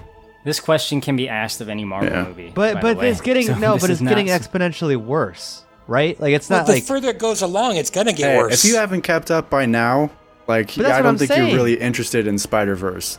Don't we have to ask the question of this media at some point? It's like how much am I expected to watch to be able to like get a story? You You're know what I mean? always Like- watching stuff. You just rotate it in. You're always watching stuff. I love it all, so So, setting aside that this question can be also be applied to something like Infinity War or Endgame or any of the other greats, Pappy, um, at least a few. Why? What are you I'm, driving all I'm saying is that like yeah, to like to feel the feeling of Andrew Garfield coming back, you have to watch two pretty shitty Spider-Man movies, and then you have to watch three Tobey Maguire movies, and then two more Tom Holland movies, and probably some Avengers movies, and maybe also Doctor Strange to even understand like what this person's doing. I'm, I'm just saying that like if you were born in 2014 15 16 or whatever and like you're now this is going to be your formative experience of walking into a movie theater and seeing your first spider-man movie you're not going to know what the fuck's going on or who all these people are the, the movie's like you got to figure that out on your own you got to buy our other products to get that can I interject a little bit? I, I- I know exactly what you're talking about, but like we were in there, and Brittany and I were definitely the two oldest people in the, in our theater. A lot of high school and below. When did you go see it, Brett? Because I saw it in Fort Wayne. Thursday night, eight o'clock. Where at? Where do we see it? Coldwater. Oh, yeah. I went Friday at Jefferson Point IMAX. See the seats at Coldwater are the recliners, so they're way better. Nah, I prefer IMAX over the over the comfy seats. I don't give a shit. Um, well, yeah, because you're tall and thin. So, um, back to what I was saying. Uh, if if I can remember. Uh, so everyone there knew who Matt Murdock was. So you're not only you talking about seven movies, you're talking about this is a Netflix show that's only like very mildly related to the MCU. I mean, obviously it's in the MCU, but Canceled Netflix show. like and I've never seen an episode of Daredevil in my life and I knew who he was. So I just think you pick up on things you don't have to watch. I don't know. It's more of a pop culture awareness. For me, I I like that multi multimedia type stuff. Like video game video games do that like all the time. Like, oh, there's like a book to read or something that also was based on the book or like there's art books and stuff like that. I like looking at that kind of stuff. It's very cool to me. So it's like it's just extended to just this giant Marvel universe. Pappy, are you worried I that don't know. it's I, I can't complain about it because I'm always keeping up with these movies Same. anyways. are you worried it's like becoming like a situation? What's that terrible movie we watched with the three Pat. graphic novels that you needed to watch? Oh, Uh, Southland. Are you worried it's like becoming like that, or? But those are No, I mean, like, mediums of entertainment that people aren't going to go see. I mean, like you either want to go see an MCU movie or you don't, and the people that want to go, this movie's for them. Yeah, no, and listen, uh, MCU has the biggest fan base in media in film. Oh, yeah. I mean like that and that's this this Spider-Man movie might single-handedly save this whole season of box office returns for Oh, for movie Yeah. theaters and everything. And like when I was in the movie theater, I, I, hadn't seen a line in that in a long time, and maybe part of it was due to like staffing shortages too, but just people coming in to see Spider-Man on like four different screens. I, I mean, there's a lot to be said about Spider-Man. My only concern is, is, as I said, it's really like if I was the CEO or the what's her name, Amy Pascal or Kevin Feige or whatever, who owns this property. At some point, you got to be like, is a kid who's born in the 20 teens going to be like, no, I don't want to fucking watch Iron Man. You know what I mean? Or I don't want to have to watch. I, I don't know. I mean, like like it, then there is something to be said about like walking into Spider Verse and be like, okay, here's the characters, here's the story, here's the rules of the universe, all contained here. I I don't know. It's I don't think it's inherently bad or inherently good, but like I mean, I think there is something like better about telling a story from start to finish. You know, it's more I mean, impressive. my nephew's 11, and like my brother's been looking forward. They like kind of watching together and stuff. So I don't know. I think this is going to be a thing for a long time. And I like, yeah, I just I just can't complain because Marvel's the only one doing it this well. Oh, like Oh, yeah. DC is trying, Right. they're not doing it, and nobody if it else was is easy to do, everyone would do it. Literally. Yeah, And they tried. Uh, it's so, just so impressive to me. It's like I want to stay kept up. I'm not. I don't think I'm gonna watch Hawkeye. I don't think I'm that deep into it, but You should. It's good. I enjoy all of the movies, and I I'm gonna watch anything Spider-Man related, even if he's in it for five seconds. There's a reason that the Dark Universe only exists on T-shirts today. Yeah. Pappy, you you once Oh, I got to get You one of once those. said I to me- about that. you once uh, when I told you, you know that I've only seen the first Toy Story movie, and you said I'm so jealous of you because you get to watch all these movies for the first time and experience it. Like that's kind of how I'm going to be with a kid who gets to watch the 48 MCU 4K? movies in eight in Right. 8K. In like I'm going to be like so freaking jealous that they get to go through that. Especially when they're going to be watching and be like, ugh, phase one kind of sucks. Then like phase two, like, oh my God, this is amazing. And phase three and phase four, which is a probably a billion times better than we thought it was going to be. And we've talked about that before. Like they're absolutely killing it with their TV shows and Shang-Chi and Spider-Man have both been awesome. Like, I don't think anyone, I think everyone kind of thought it was going to die after phase three. the Eternals. I haven't seen that yet, but I know some people liked it, some people didn't. But Skip it. No, I'm not going to skip it, but I, I know what you Fucking mean. But. I'm not going to skip it because I don't. I want to watch them all. But I'm just saying, it is it is like Star Wars of like our generation, like the way it was in from '77 or whatever to '83.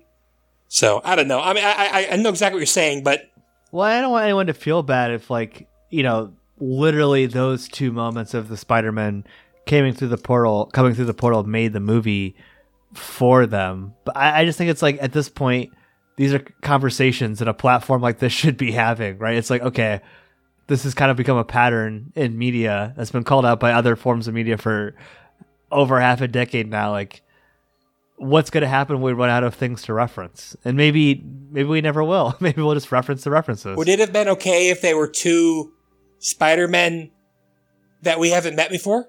I think it would have been more interesting if you had at least one other Spider-Man who we hadn't met before. Yeah, I was disappointed there was no Miles. I would have gone nuts for Miles.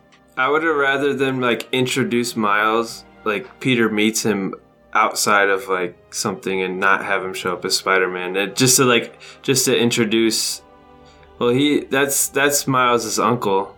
They had a nice little, a nice little cap nod, a little nod to Miles Morales when Jamie Foxx said, I, "I hope there's a Black Spider-Man." somewhere." Yeah. I mean, that was really cool. Or even if you just see misdirected at the beginning and it's like a Doc Ock shows up, but it's not Alfred Molina. And then the Alfred Molina Doc Ock shows up. Now, obviously, it's going to be hard to like keep under wraps, but it just seems so like convenient from a storytelling perspective that like, oh, everyone you know, they're back for this movie, which I, I I- don't know. I, I don't know. won't If I was gonna but- swap one villain out, I guess I could have gone for like a totally brand new Doc Ock because Doc Ock is kind of nerfed in this movie. He's kind of just tangled up in his own arms thanks to Peter's. Yeah, but he kills it at first, though. But yeah, I know what you mean. Yeah. So it's like I don't need Alfred Molina to do that because I think Goblin is really stealing the show in terms of the villains, and he's from the Tobey universe, so I don't need another Tobey guy in there. Exactly. I guess. Does anyone really care though to see the lizard? But he was funny though. He had a couple really funny lines, in my opinion. Like he doubled down on the lizard stuff. I thought that was pretty funny. Yeah. Well, let's let's get into yes or nos here. Uh, I'll go first. Then we'll go to Corey. Then I'll read Stevie's. Um, a, a definite yes. I, I I enjoyed this movie. Like I said, I'm a little annoyed still by the nostalgia porn that seems to like seep in to these kind of things. I, I think it's a little bit bloated, but I love this trilogy. I, I think you know I think Ned is a great character, has a lot of big laughs. I think Zendaya best MJ. I, I think she's amazing between this and Dune. Like what I've seen from her recently, I think she's like a top actress in the world, obviously, but definite yes, not super high on my personal Spider-Man rankings, to be honest. But I, I, I think that what it did deliver, this could have been a shit show. Like Brett said, this could have been a lot worse. And it's a very watchable, digestible, fun time with the character who's now surpassed James Bond as like the number one like individual movie character of all time, which which says a lot about the character of Spider-Man. So I like Spider-Man. I like watching Spider-Man movies. This is better than Spider-Man 3. I give Spider-Man 3 a yes. I'll give this a yes as well. Corey, I forgive you. thank you. Uh, yeah, this is Corey. I'm gonna give this movie a yes. Uh, I like it a lot. Green Goblin in a purple hoodie, man. That's a sight to behold. That gets my dick hard. Oh, so many things that I like that this movie gave me.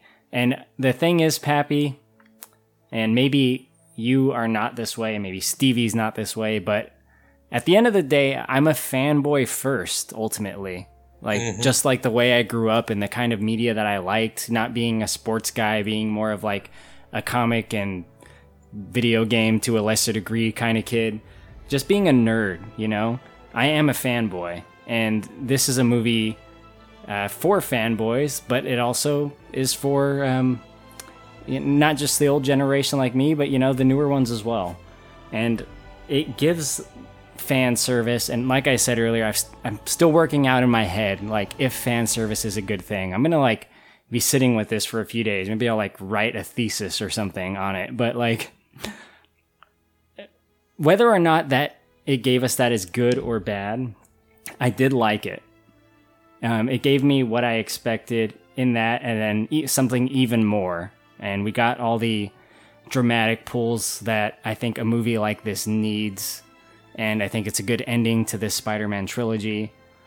Um, there's a lot of good things to say about it. I'm just happy about it, so I'll leave it at that. Potential big movie debate topic is fan service good? Maybe that'll help make up your mind. Oh, I like that. This is so Stevie uh, is still recovering from his bacterial infection. This is the Christmas season. We're, rec- we're recording this. Um, it's a it's a it's a rant. So forgive my pap reading here, but this is Stevie now talking. If the phrase "waking up on third base and thought they'd hit a triple" was a movie, it would be Spider-Man's latest entry, No Way Home. As an avid fan of HBO's smash hit Succession, this movie is what it would be like if Logan Roy made all three kids CEO and hugged them in a tear-filled apology, telling them how proud he was to be their father. I have no idea what he's talking about so far. But go for this that for those that don't understand that reference, what I'm trying to say is that this is the Spider-Man movie that has no balls. This is a Spider-Man movie that has a serious contempt for its audience. This is a Spider-Man movie that is so incredibly lazy they even put in a line put a line in the movie to tell you how lazy they are. The multiverse is something we know little about. That's the line that's lazy he's saying.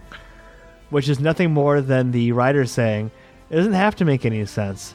Enjoy these other two superior Spider-Men. I was shocked that the movie opens on the newsreel bullshit. As I said before, this movie thinks you're nothing more than a mouth breather who has never had a creative thought in your life. Please let us ask the question. Unfortunately, we're never given that opportunity. Just constant information dumps, and we learn nothing along with our Peter. Type a movies that are not fun to watch. If I I don't know what he meant by that. If I can guess that my initial response is going to happen each time, we have problems. Good good movies will say it's not A but B. Great movies will say it's not A, it's not B, but C. And here's why. Stevie says everyone in the audience knew the hot Aunt May would die. Everyone knew Willem Dafoe and Jamie Foxx would be problems.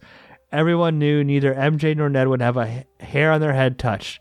Ballas, incredibly type A. I remember when Spider Man was holding his dying uncle in the streets. I remember when Spider Man told his Aunt May why she lost her best friend and husband. I remember when Spider Man couldn't save the life of his love, the love of his life from snapping her neck on concrete. This movie to me, this movie needed to be the movie where we finally break, we finally break in, break Peter in his own story, not Tony Stark dying. Aunt May did not break Peter. Uh, we had two movies before of this, Stand There and Be Hot, so it was incredibly rushed and clear. We had, we need either Ned or MJ to be changing, challenging him on his decisions. Those are what best friends are.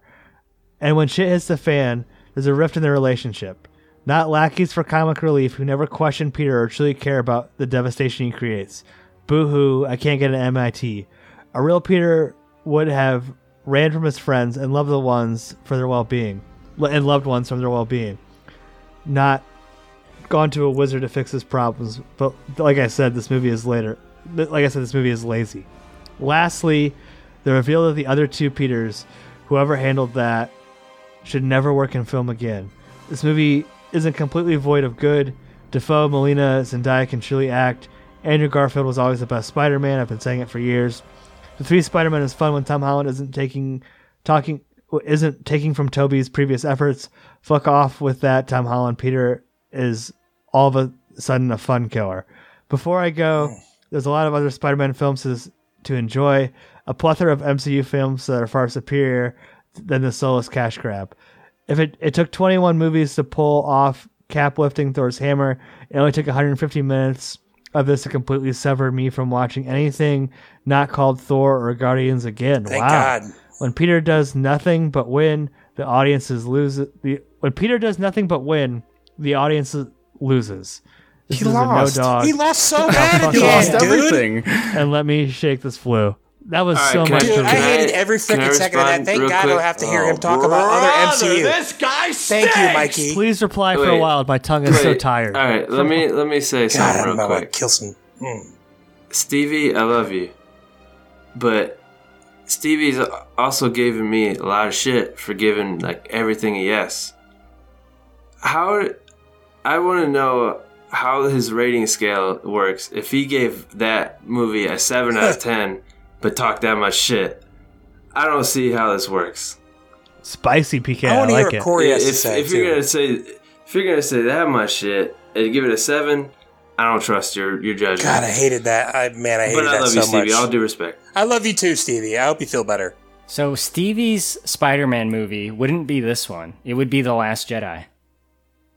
Think about that. Everyone loses. So what Stevie wants to do is change. Uh, I, I don't want to say subvert expectations because that's too easy, right? That's just a meme. That doesn't really mean anything anymore.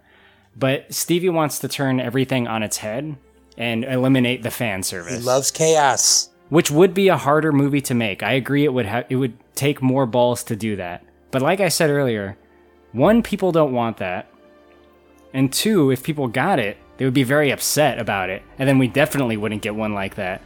You know, there is room to have a non fan service, unique Spider Man story in the future because of this movie. Right? That's where this movie leaves us, where some. There's a lot of ways that the Spider Man story can kind of go from here. Um, but I do think it's funny that. I, I don't remember. Stevie hates The Last Jedi, right? I think so. Yeah.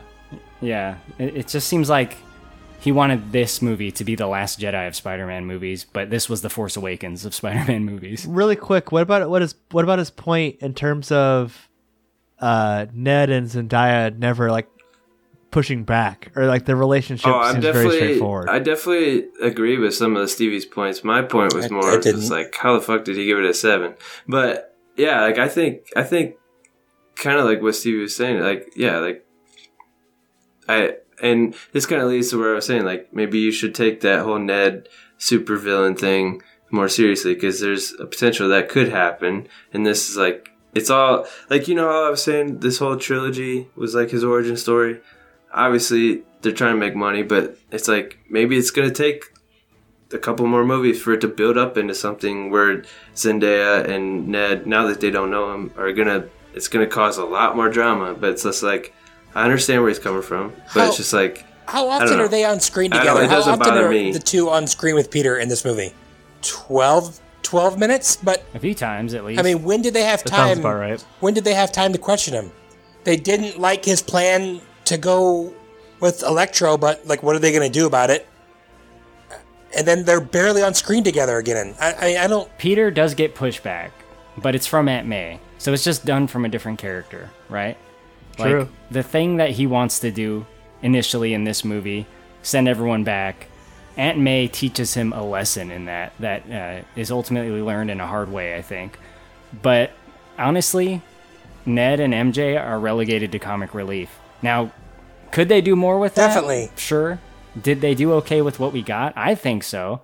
I thought, Yeah. you know, their bit of levity in the movie was fun and funny and stuff, but I, I, yeah, I wouldn't hate seeing them be expanded They just on. didn't have major roles. They had to. I mean, yeah, you could complain about that, but they had to take a side. I mean, they had to step aside. There was way. There was this a is lot also going the on. I first mean, movie with Tom Holland that he's we've seen besides Tony like Tony Stark, but he'd only known Tony Stark for a couple years. It's like we see him experience his first true like loss on screen, like his Aunt May, and it's like of course his friends aren't gonna be like being assholes and going up against everything he's trying to do. It's like they're gonna be there for his, their best friend slash her boyfriend when he loses somebody that close to him.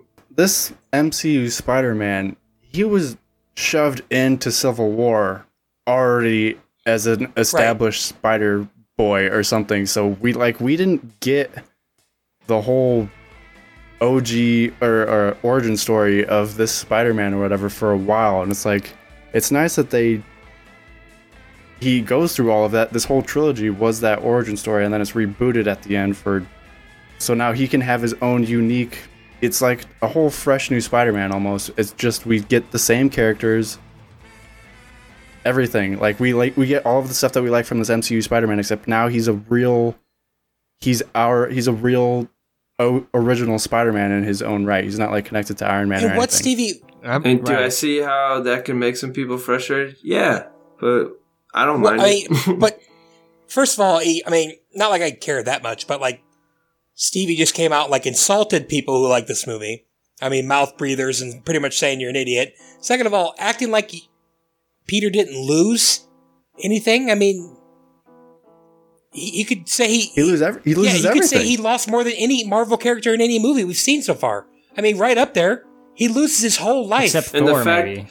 and the fact that he takes, he finally t- like like he takes what Aunt May told him and puts it to practice and takes it to heart, and you know this great responsibility. He goes in there to tell MJ who he is again, and then he sees how normal their lives are, not knowing he's Spider Man and who he is, and then he takes that great power and uses the great responsibility. And he's like, you know what?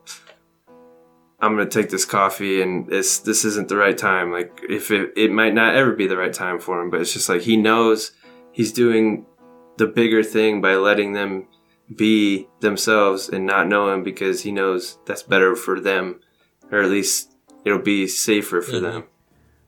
True points all. I, I'm excited where we leave the Spider-Man too. I prefer a little bit older Spider-Man when he's like trying to yeah, have his first job and make money and pay rent. I'm a little bit more interested in the character at that point in his life than in high school. That But- apartment at the end looked very similar to Tobey Yeah, Maguire's apartment. Dude, I really Kinda. wanted the Yeah. Russian guy to come in and ask him for And the rent. skinny I think girl that to would've see if made she the wants- movie. It was Cookies it was like right out of the PS4 game where he gets Yeah. evicted from his apartment. But Brett, you had some spicy rebuttals to Stevie. What what is your yes? I'll just no? make it quick. Um, yeah, this was. I think this movie was awesome. It, I think it could have been a disaster. I think it was. Um, I think it worked on every level for me. I mean, I love the redemption of the two former Spider-Mans coming back. I love their interaction. Thought they lit up the screen. Uh, Zendaya's awesome. Ned's hilarious. Um, I'm just, just pumped. I just think it was amazing. It's the hardest of yeses for me. Mikey. Uh, yeah, it's a hard yes. Um, I don't think it's my favorite standalone Spider-Man film, but it makes it. The, it's crazy how it makes the other Mhm. two Spider-Man franchises better. Uh, just because we get closure with those characters, it's I don't know. I've just like never seen anything like that. That's just like, such a hard thing to pull off, and they did it so well. And then they also rebooted this MCU Spider-Man to be something that we originally wanted. I guess I, I know a lot of people weren't so happy with Spider-Man just being all Tony Stark suits and stuff right off the beginning and not having his own like origin story. But now we get that as well. It's like really amazing how they pulled all of that stuff off. And then Willem Dafoe, amazing, steals the show. Andrew Garfield, hilarious, steals the show as Spider-Man. Uh, and I always have wanted to see Spider-Man interacting with each other on screen, and they asked all the right questions. They were saying all of the right quips, doing all of the Spider-Man jokes that I wanted to see. It was just really great. The only thing I didn't get was the animated series guitar solo somewhere in, in this movie. I thought that would have been amazing if they somehow shoved that that theme song in because it's amazing. But yeah, it's a hard yes. I'm more excited for the next movie. That I think the next Spider-Man movie is going to be better than this movie, so, just because it's going to be It's gonna be different. uh, uh, the Spider-Man we want. Yeah. Last but not least, I won't forget about you at the end of the episode. Superhero correspondent, Spider-Man aficionado, and superfan, PK. What do you give the latest Spider-Man movie, No Way Home? Uh, first off, thanks for having me back. It's been a while. It's always good to talk to you guys. Um, 100% yes. This is, I think, kind of like what Brett said at the beginning. This is one of my the best like personal theater experiences I've ever had. Like I think Endgame and Mhm. Infinity War, like like overall theater experience was better because I was the crowds were and the energy was unreal. But like for me personally, like seeing Andrew Garfield pop up and get his redemption and like seeing him save MJ that made my heart so fucking happy. And like I we we skipped over it, but my favorite scene of this entire movie was it kind of like Mikey said, it checked checked all the right boxes. Like it it was the scene where they the two Spider-Men, the two older Spider-Men first meet Tom Holland and they're talking to him about who they've lost and how mm. Andrew Garfield says he like stopped pulling his punches and he got angry and bitter. And then they talk about like Tom Holland says the great power and Tobey Maguire finishes with, with great responsibility. Dude, I literally had a tear like flowing down my face that whole scene. It was it was literally like it's exactly what I wanted from this movie. It was a lot of nostalgia, but I think they pulled it off so well. I, I was worried about them bringing him in and it being too packed, like past, you know, Spider-Man three and Amazing Spider-Man two. But they keep Marvel keeps shoving shit down our throats and making it work. I don't. I don't. They keep doing more and somehow making it work. For me, at least. I'm sorry you didn't enjoy it, Stevie. I'm not coming at you. I just don't understand your your rating and your review. But uh, 100% yes for me. I'll be thinking about this for a long time. I'm gonna go see it probably two more times. And uh, yeah, thanks for Can having I- me. You should see what he gives a six out of ten. Yeah. Pappy, can I do one more final thought? Okay, Yes. so I was thinking about it when PK was going there. Like we're talking about nostalgia and all and stuff like that, and how I I don't want to keep harping back on this. This is unrelated to kind of what you're saying, but about how it's easy. I think we have enough evidence to show that putting nostalgia in a movie is not that easy. I think outside of uh, what Corey said, uh, what was the what was seven Star Wars seven? Force Besides Awakens. the Force Force Awakens. Awakens, I think Star Wars has been trying to do nostalgia for the last six of the last seven movies, and they've failed People love the Book of Bo- Boba Fett that's coming out. People I think they're love The failing. I think they're trying so hard, up. and they're failing pretty miserably. Like they did it pretty well And Why am I drawing a blank? You just told me what it was called. Force Awakens. Force Awakens. Thank you. Like the that was, they did pretty well with that. But I think the rest of the thing is, I think they're failing, and I think people fail maybe more often than not. And I think this one worked so Yeah. well I mean, compared to what we've if seen. the fan service is written good, like this is really well written and wraps up a lot of things for all three iterations of this Spider-Man. It's like how how are you going to be angry at this fan service? It does I don't know, it's just so good. It does what you wanted it to do and more. I mean, I guess Fast and Furious is decent at the fan service and the and nostalgia, but like they're only pulling Oh, what this. sorry, Corey, but don't or Brett and Corey, but don't bring Fast and Furious. I'm in not here. like I'm not like that. I'm like I'm in the middle on that. But anyway, so that that was my final thought. Like, I think people fail all the time trying to do that, especially with these reboots. Like a lot of reboot movies and TV shows that aren't really doing very well. Uh, they come back and they're like, "Oh, wait, we missed. We're 25. Yeah. We're 25 years late." They just assume people are going to pick it up, but this, I mean, That's a good point. A lot of people want to shit on nostalgia stuff, but like it has not been done very well in so many things that we've seen. There's a lot I have to say regarding Star Wars on this, but I want you guys to know that now and in other conversations, I am going to hold off for time's sake. so I have a lot to say about what you said, Brett, but maybe next time. disagree with me. I'm sorry. Next time, baby. I, I didn't, you know, I didn't form my thoughts that well. It's like it came to me when he was talking, so I guess I could be wrong. Um, I mean, I'm kind of pulling by what uh, Pappy said earlier about like the Luke thing was kind of a disaster in the movie, and kind of like it's like a, a meme, like uh, on the Mandalorian and stuff like that. So I, I don't know. I, I mean, I guess they killed it with the Chewbacca and the Han Solo and, and Seven, but I don't know. I feel like they've been kind of failing. I, I think Rogue One was like a big attempt at nostalgia slash to fix a plot hole. Yeah. And besides the Darth Vader at the end, I thought, which I, I still I watch all the time. I think it's like the most. I hate it. I hate So it there's so an much. example of what you're saying. It's Brett, so the Darth terrible. Vader thing. I, I'm sure it's terrible. I just think Look- it looks cool. I get it. It- it- well, I love it. I love it personally for a lot of reasons. I think it looks amazing. Like I think the the the red, wah, wah, the light going off and the red is like, like the first time I watched it, like almost pure fear. And you're seeing dark, and then you hear the breathing and the yeah. So Yeah, Spider Man. sorry, Corey. I didn't mean to get you riled up. No, I'm not. I just I sometimes pe- I think people listen and you guys are talking about Star Wars and I don't say anything. I usually don't because it'll become just a Star Wars conversation, like from there on out. We can do that if you want. No, you we don't want time. that. We don't want that. Uh, do I like it versus is it good? Right. So Well, I do like you love a lot of the fan service stuff in Star Wars, but Yeah. a lot of the fans also like the fan service stuff in Star Wars. Um, short. I'll go. I'll be short then. I think it has to do with like I like this thing already, right? So give me the thing that I like. I and then get I'm that okay one with it. thousand percent, and yeah, I, that makes perfect sense. as opposed to take what I like and do something different with it. That's not what I like. You gave me the wrong thing. That's the last Jedi in my opinion, right? That's the that's the viewpoint on it, right? That's not what the thing I like is. You changed it. Anyway, um, I can expand on that another time. Yeah, and, and I think just to put a bow on this, I think Jon Watts.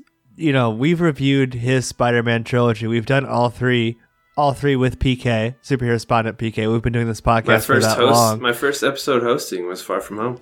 and great episode, by the way. Go back and check that out. But it's, it, it's you know, he had a tough tightrope to walk between the MCU obligations and then the mess like contractually with with Sony, which I'm sure he probably had to have contingency plans of like where is this character going to go based on what rights do we have, and I, I think that he's deserving of this overwhelmingly positive review. I do just caution a little bit of.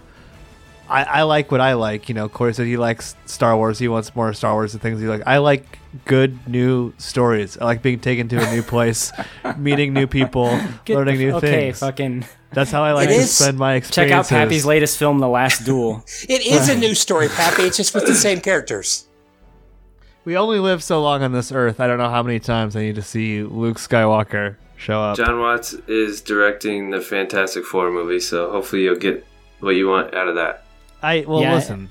I got what I wanted out of this podcast, but we went way long. Oh, I know. Apologies, apologies to Brett. I literally said right before this won't go an hour, and Yeah, nine, I'm an hour and definitely thirty minutes. I complicit promise. in this, though. So Listen, super super quick trivia. This means no thinking, power through. You just gotta say a thing. First thing that comes Jar to your head. This is from Title Max. This is superheroes ranked by their box office rankings. I'm taking Spider Man and Iron Man off the table. Whoever says the Superman who's made the most money wins. Powering through this, Corey, Mikey, Brett, PK will be the order. The winner will get to toss the spoiler man. Damn it. Corey, Batman. Damn it. uh, Aquaman. Brett, who'd you take off? Batman, Aquaman. Who did off you take table. off? Spider Man and Spider Man and Iron Man. Captain America? PK. Ben Affleck's Daredevil. Great guess. The top 10 are Iron Man, Spider Man, Captain America, Thor, Hulk, Oh, Black Brett, Panther, nice. then Oh, Black Batman, Panther. Guardians of the Galaxy, Doctor Strange, Ant Man, Wolverine, Captain Marvel, then 13, Aquaman. Brett, you are a I thought it trivia was winner. Batman for sure. Wrap up this episode for us, buddy. We went late on you. I apologize. Tell Brittany and Sushi. I'm no, sorry. I'll tell them. Uh, so yeah, uh, thanks for listening to this episode. Uh, you know, uh, so let's take it away, Spoiler Man. Woo! Love it. Spider Man. Special thank you to our patrons Matt Troll, Brother Brian, Druid King, Nick, The Meg, David, Nurse Stacy, Brother Ellis. If you'd like to request an episode, hear your name read by Spoiler Man, or even just help us make podcasts, please check us out on patreon.com slash spoilers podcast. Is this the end of Spidey? No web fans. Your friendly neighborhood Spider Man stops the spoiler. Or does he? Spider Man, where are you coming from, Spider Man? Nobody knows who you are. That was Spoilers,